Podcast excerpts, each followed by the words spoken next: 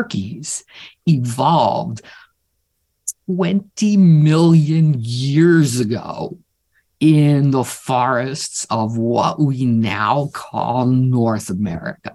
To put that in perspective, human beings didn't evolve until 20,000 years ago. It's literally beyond our imagining.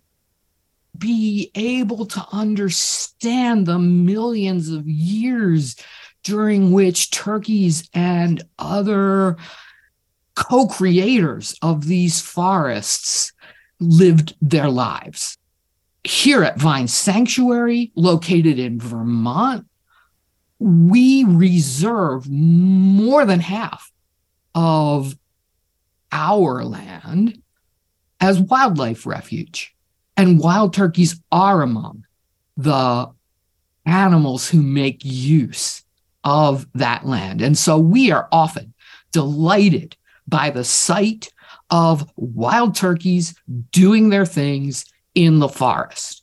For example, we have very large compost piles, and compost piles are warm and they're large enough and warm enough that even in these Vermont winters, they're warmer than the surrounding area. And so that's a place where wild turkeys congregate in the coldest weather to gain a little bit of warmth. In the springtime, we often see wild turkeys co parenting flocks of juveniles. It's not at all uncommon to be walking along the forest and then you will see a line of turkeys, and there's one mother turkey hen at the front and another mother turkey hen at the back, and then in between, a whole bunch of juvenile turkeys walking in a line. I should tell you that I'm pattrice jones, zooming to you from Vine Sanctuary, and that you're listening to an episode of In Context and that our special guest today is LoriKim Alexander, who you might know as one of the organizers of Black Veg Fest. You might know as a kick ass organizer against violence against LGBTQ folks, an amazing anti racist activist and educator, the organizer of a new organization called The Cypher but you probably don't know that she's also a wildlife biologist, and you probably don't know that she also has a turkey story to tell. Welcome, LoriKim. Thank you so much for joining us today. So, listen, when I was telling, when I was mentioning to you that I might want to start today's episode by talking about turkeys, since I always start an episode by talking about animals at the sanctuary, I usually choose a formal sanctuary resident, but I wanted to choose the more marginal sanctuary residents, the wild turkeys for today. You told me about an experience that you had of seeing a turkey, and I would love to hear that story again. Yeah. I was coming back from upstate, so I live in the Bronx here in New York City, and I was on the train, and you know it's a beautiful train ride back, and so I'm just looking outside, and there are a few people on the train with me, you know, but nobody's talking to each other, right? And the energy in there is kind of static. But anyway, I'm looking out the window, and all of a sudden, next to the train, there's this turkey. And I haven't seen a wild turkey in a long time. So I scream out, turkey. And there's a man behind me who had no interest in talking to me before, but I hear him giggle. And then he says turkey. And then I hear the, it going down the line of people just excitedly saying turkey. So um, it was beautiful to watch that, you know, the joy. I love that so much because I think it speaks to this wish that people have, even if they don't know they have it, of being more connected with the larger than human world. And And another thing I notice is the way that that this it sparked delight, but it also sparked, I don't know, communication that mm-hmm. wouldn't have happened otherwise. Yes, absolutely. I was the only black person on that train. Huh. Right. And so these folks came in on the train, and usually when I'm on a train going upstate, it's a hard conversation or it's a hard space to be in, you know, um, because there's a lot there's a lot of just uh, overt anti-blackness that happens, you know, even in just trying to pick a seat and or trying to keep folks out your seat. And the train ride up was kind of fraught with that, but the train ride back had less people.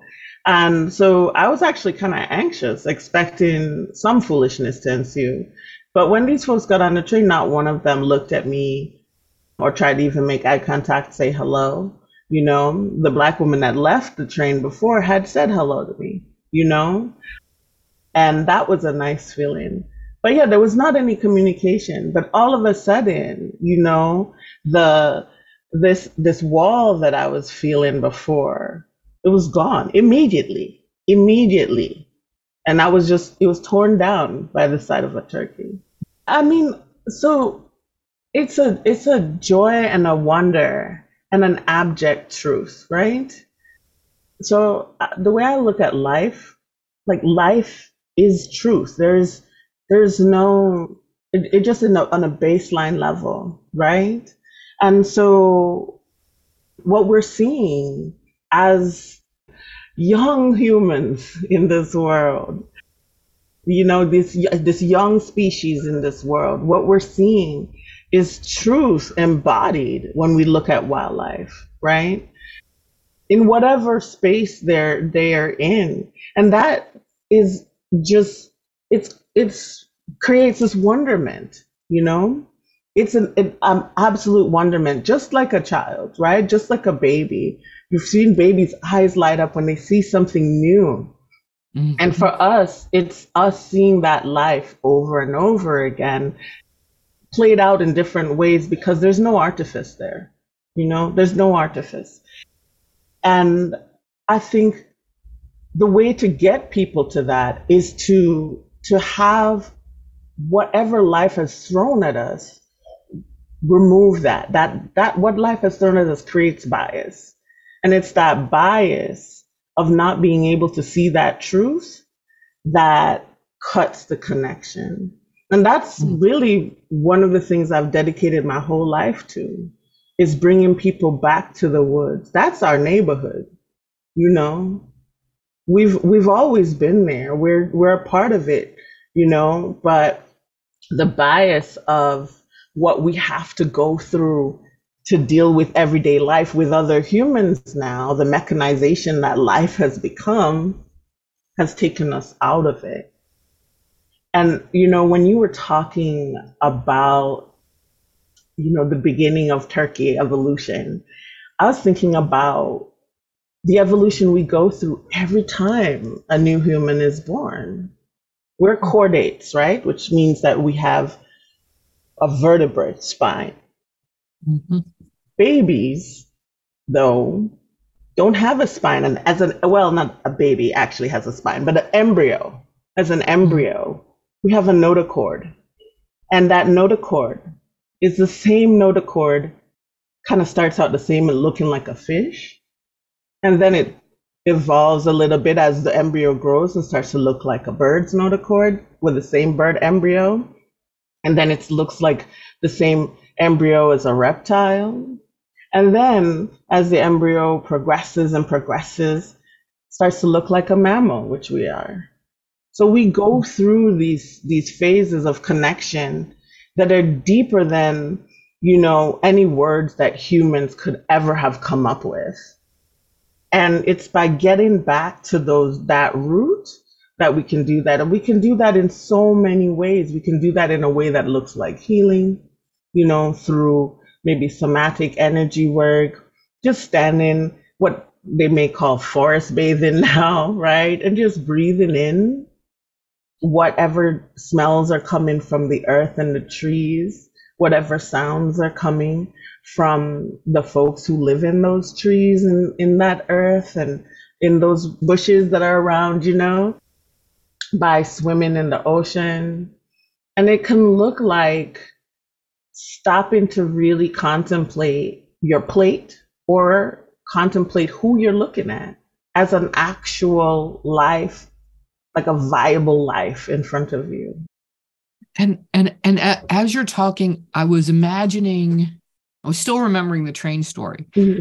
and and and I was also imagining someone in your own neighborhood, uh, engaging in that sort of a moment of connectedness mm. with a tree, and and that made me think, well, and then the earth is always below our feet, even when it's covered with concrete. There's all these underground yes. goings on. There are windows. I guess what I'm thinking is there are windows for these experiences everywhere. Absolutely. Wherever you might be.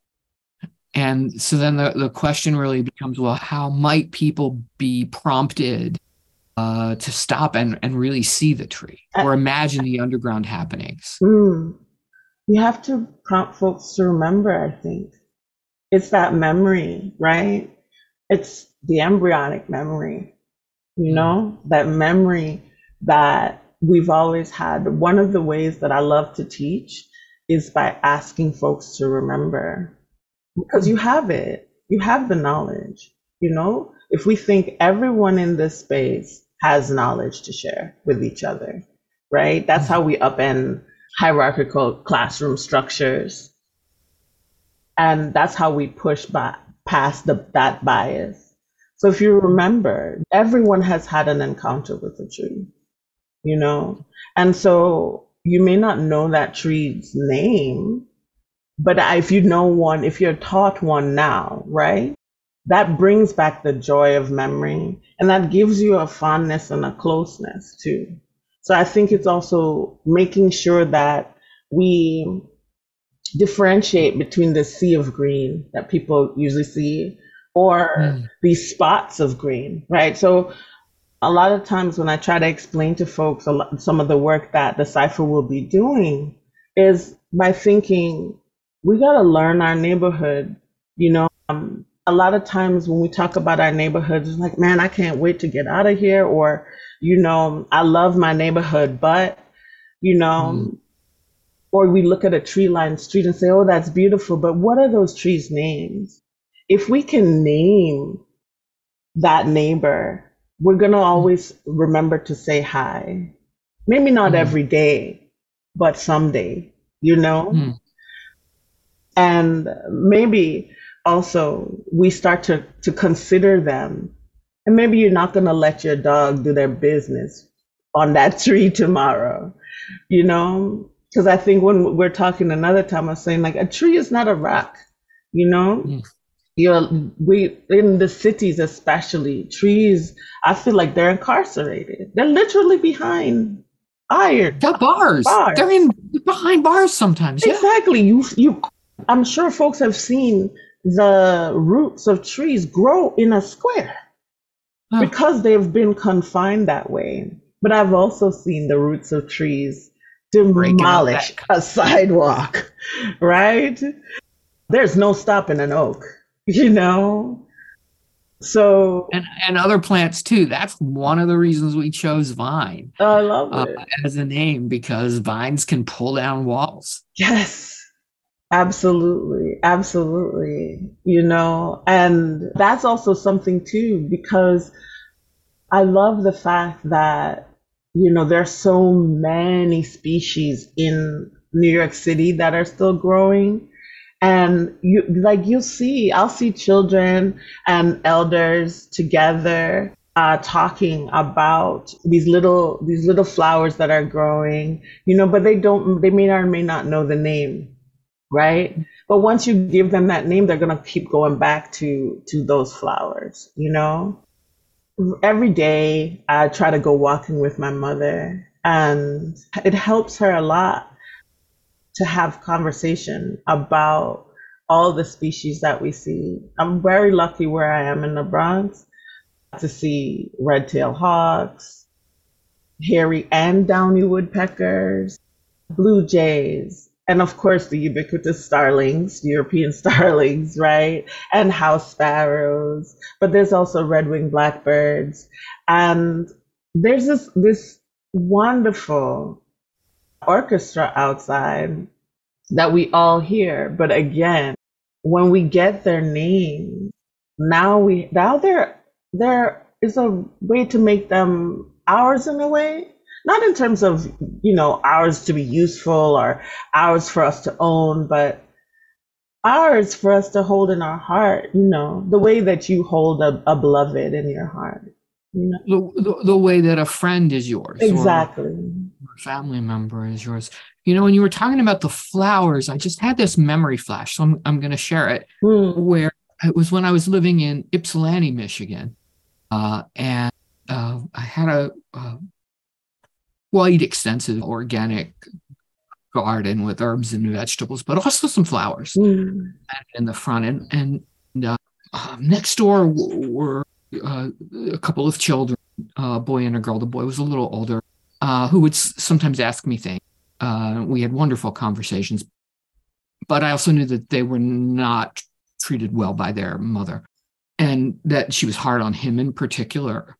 And one day I was on the porch, but not really visible. And he came by on his bike. He was maybe 6 mm-hmm. And he came by on his bike and and and what I heard him say as, as he skidded to a halt because he had seen some flowers, and he just outbursted the word purple. And it was like this joyous moment for me to witness his joy at purple and flowers. But there was also this undercurrent of sadness, understanding the ways that not only from the wider world, but probably also his mother would be encouraging him to uh, set aside those kinds of reactions mm. as he grew into manhood, um, to be masculine, uh, but what I'm remembering now is, or, or what I'm feeling now is this mm, this knowledge that wherever he is now, the burst of purple is still there, and the person who responded with such joy to the purple flower is always going to be there, ready to be called upon, ready to be coaxed back into the light. Exactly. We're never going to forget joy, right? Like that spot of joy. If you can rekindle the joy, that's what you're, that's what I'm hearing. Yeah. Yeah. The joy and the, in what you were saying about the turkeys here and, and, and, and, and what you told me about the turkeys on the train or the turkeys on the train the, the, the the the the response of the people on the train to the turkey there's i think i don't know whether you use the word childish or there's something that's so young mm-hmm. and inherent and it, it, it, just reminds me of the very first chicken uh, that miriam jones and i rescued who we found on a roadside right.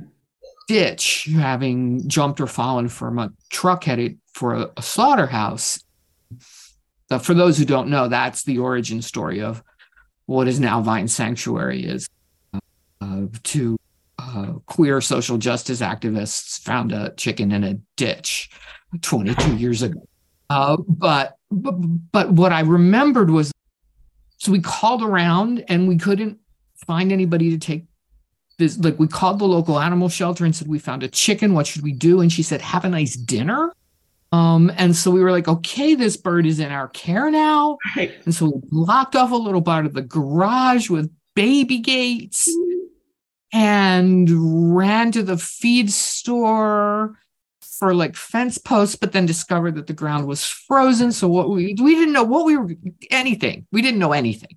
And and uh, and, and so that night, so we closed the bird into the makeshift coop and I couldn't sleep the whole night mm. because I was so worried uh, for this bird.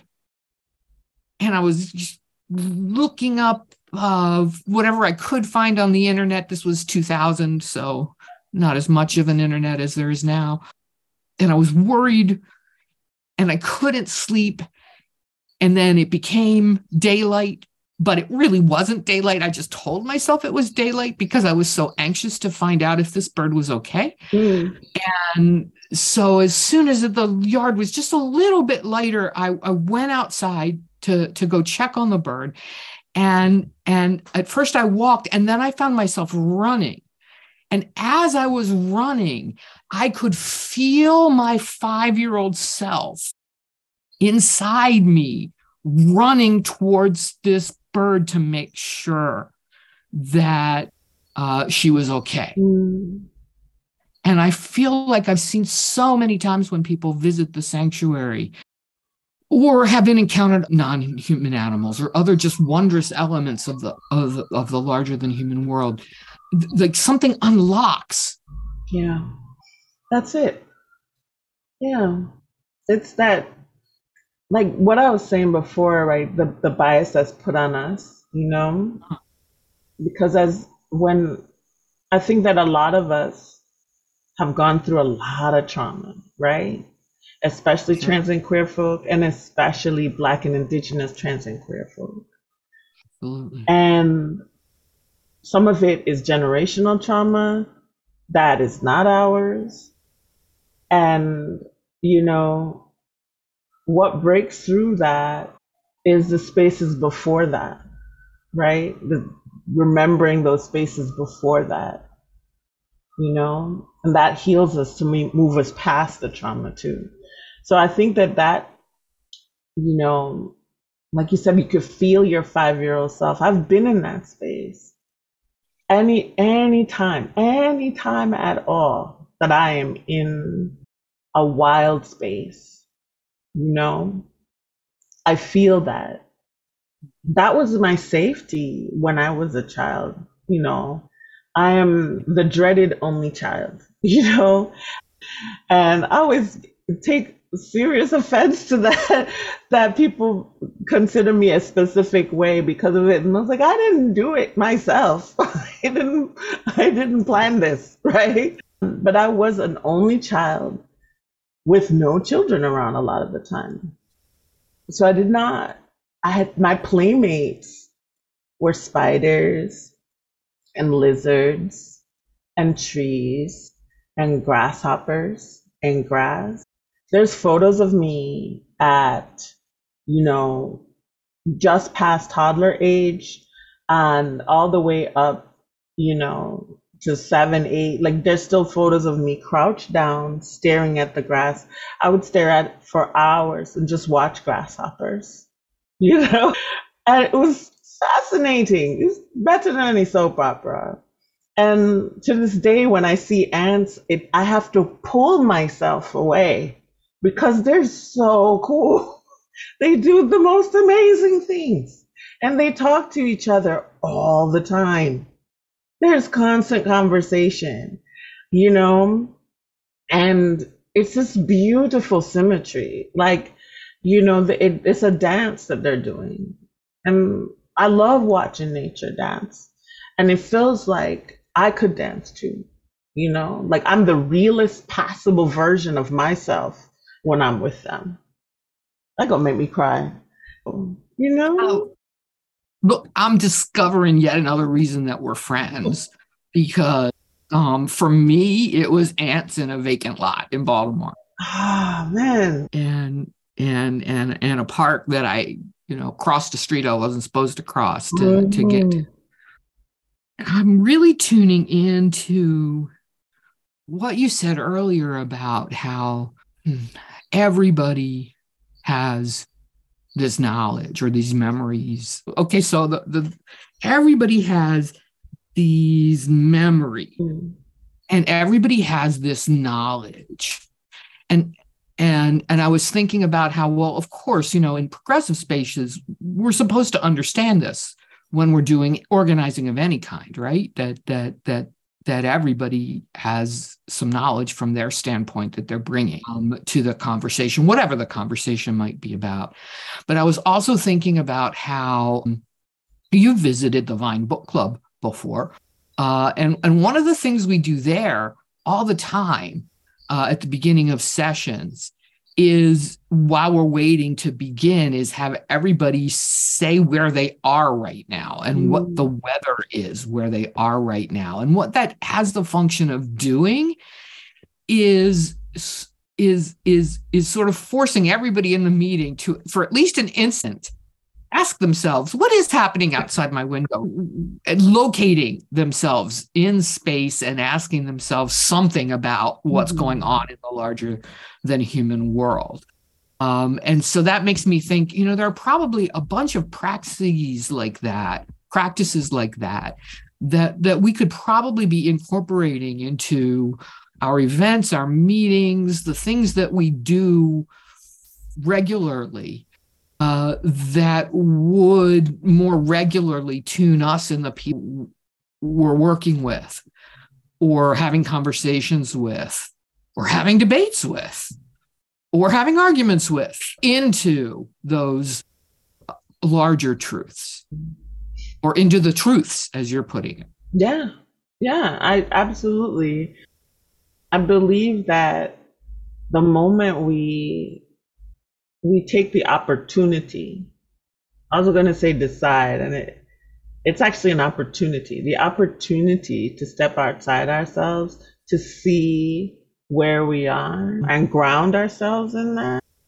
We can literally be grounded, you know, grounded to earth, all the energy that's connected by all the things, all the people living on earth and I like to to do it in ways that you know not talking to people about what what is what is your neighborhood like? Who lives with you? You know right? And to to remind folks that you might live in a building but that's just your home. That's not your enca- like your encasement that you have to walk with right? And then so you look at that like so how many ecosystems live in your neighborhood you know, and how are they working together? And within each of those ecosystems are a whole different set of neighbors in each little one, right? And then you can get larger and larger and larger. When I came to the book club, I was like, you know, what's your biome? People don't think about biomes, right? and that connects you in the the most, you know, the largest way, you know and gives you that ownership too, right? That connection. And then to me, that that's that sparks that fire of love to, you know, well, to give you that sense of place that you chose this this space to be in, you know? Like you're still here. And if you are, what are the joys that can it bring you you know? And what other joys can you bring that space?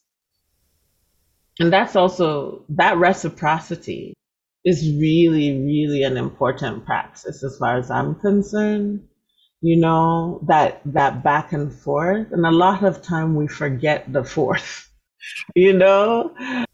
Or sorry the back you know? Like please give me come forth and give me. What can what can you offer versus how how is my place in the world bringing joy or pain you know but if we think of joy first we create joy i think yes yes and and and i'm one i'm really loving this way of of, of using the word neighbors mm.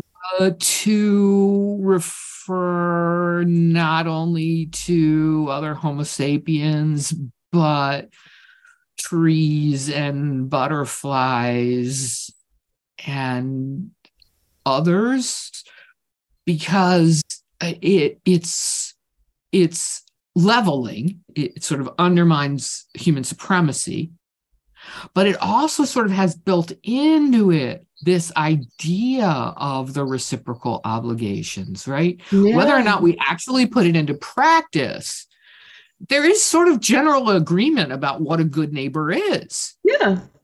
And yeah, a good neighbor yeah. looks out for you and you look out for them.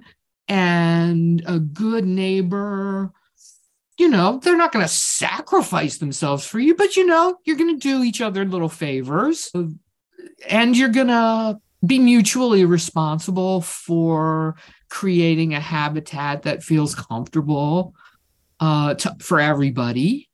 Uh, so I'm really loving this way of of talking. Yeah, thank you for that. Thank you so much for that. If I ever repeat that, I'm going to cite you. But I love that. Like you're you cite yourself out. You're the one. You're the one. yeah, you know when you just feel things, sometimes it, you know, when you.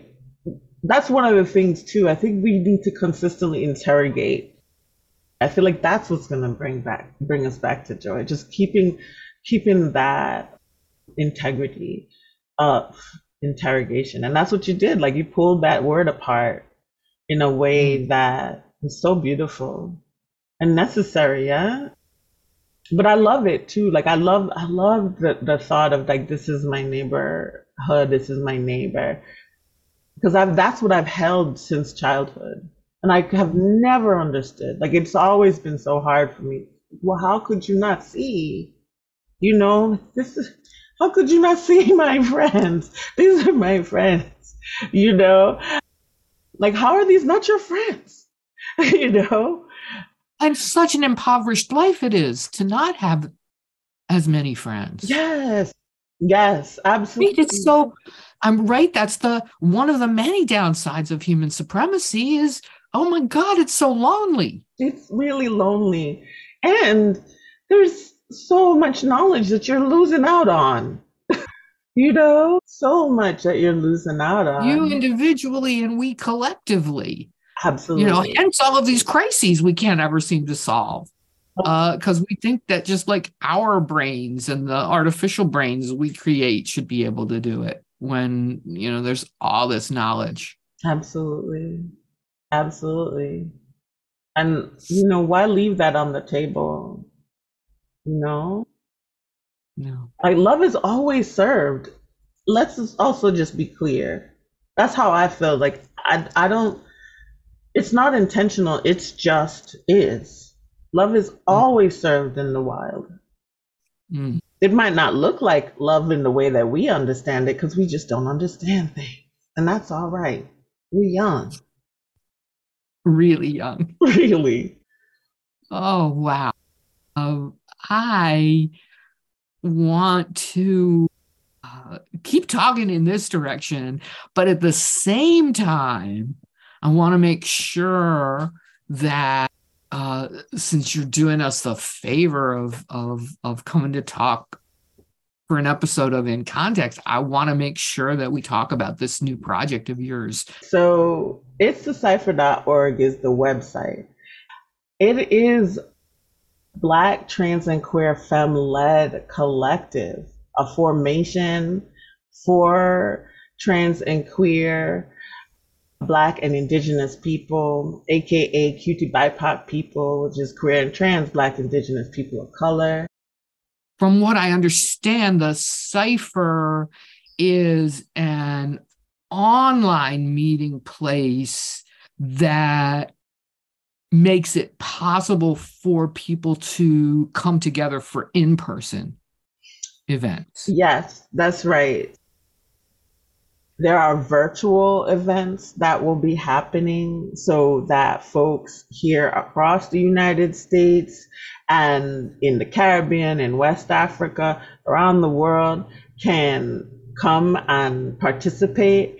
But will we will have in-person events that are happening and our first in-person events are going to be happening in new york city primarily in the bronx maybe some in brooklyn as well when you think of a cipher right you think of a lot of things a circle a code that that needs breaking or a code that that keeps you from breaking. When i th- hear cipher i think of c- protection.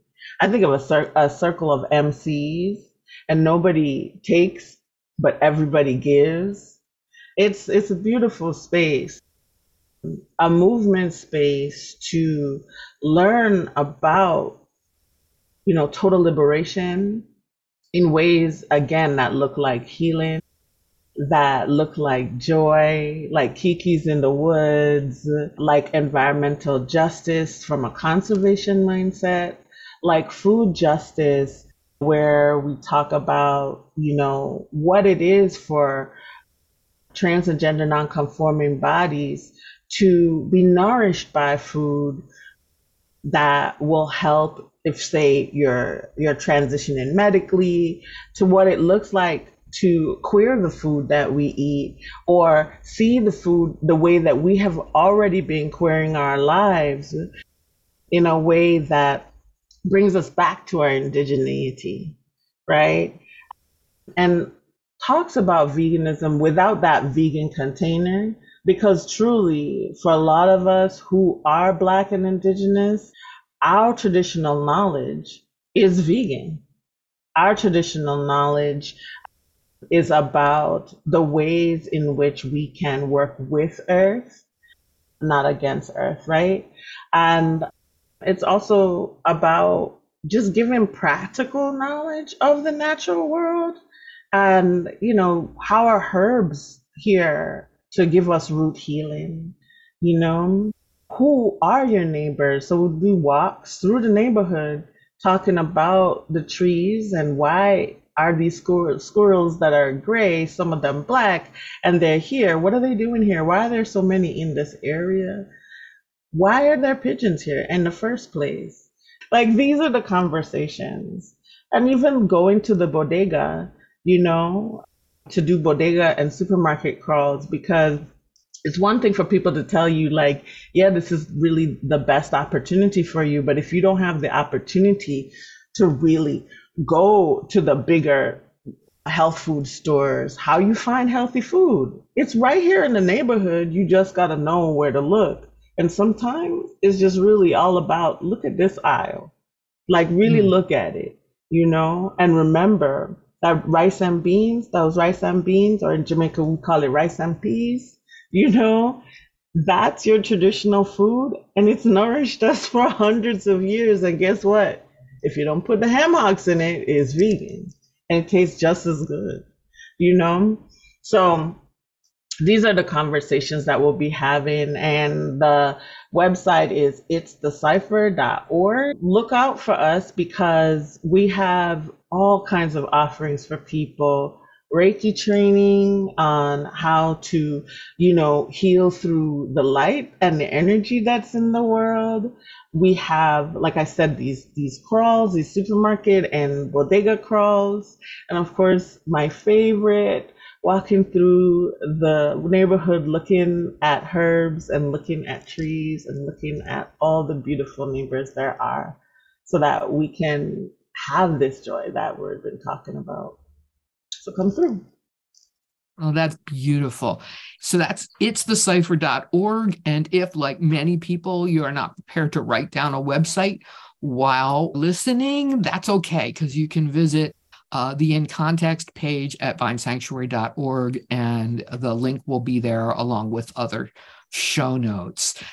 So if you go to the website, are there ways for folks who uh, would just like to support the organization. Will there be a way for people if they just want to uh, support your work to donate? Yeah, absolutely. On the website, there is a donation button, and okay. you can, you know, give whatever you can.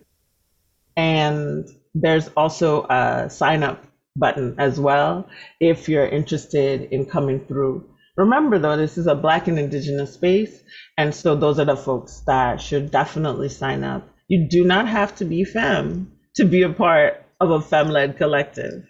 As usual, when we talk, my brain is just surging with ideas and connections. And I feel like I could go on, but we probably need to to wrap up soon. One of the things that I do when I need to tune into my neighbors or get grounded but I don't have a lot of time. Uh, is is just to like t- take a deep breath, which is always good to do anyway. But while I'm breathing it in, I ask myself, like, who made this oxygen? Yes. And, uh, and well, that would be the trees right outside, uh, as well as algae further away. And sometimes what I when I do that, I am also reminded that those trees have been there for me my whole life, mm-hmm. whether or not I was paying attention to them.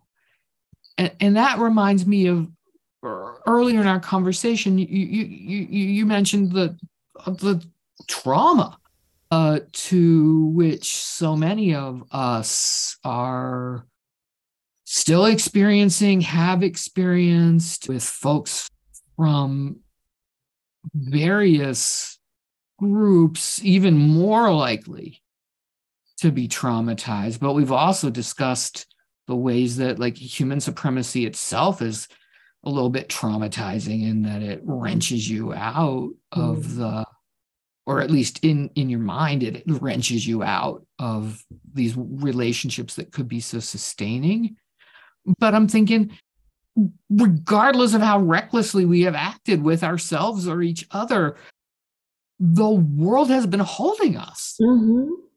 absolutely Un, like unrepentantly as well with not, i'm not asking for anything back. Really? Yeah. So I'm so delighted to know about this latest project of yours, but I'm also just so grateful for all of the work that you've steadily been doing to not only create safer spaces for people, but help people be better able to experience that care that is flowing toward them uh, from the larger than human world, like every second of every day. And I want to thank you for that. And also thank you for joining us today and give you the opportunity to say any last things you want to say. Yeah, I want to thank you for this opportunity to talk with you. It's always a joy. You're a treasure. And thank you for everything you've done and everything you are doing because it has created a cascade of work good, beautiful work in the world. So I'm so grateful and honored by that. And I'm grateful that folks are going to listen to this. And I, I really want to ask everyone someday soon, just take off your shoes and stand on the ground. Try it. Perfect. Well, you have been tuning into In Context, which is produced here at Vine Sanctuary. I'm pattrice jones, and our special guest today has been LoriKim Alexander. I want to thank LoriKim for joining us. I want to thank our producer, Sarah Jane Blum.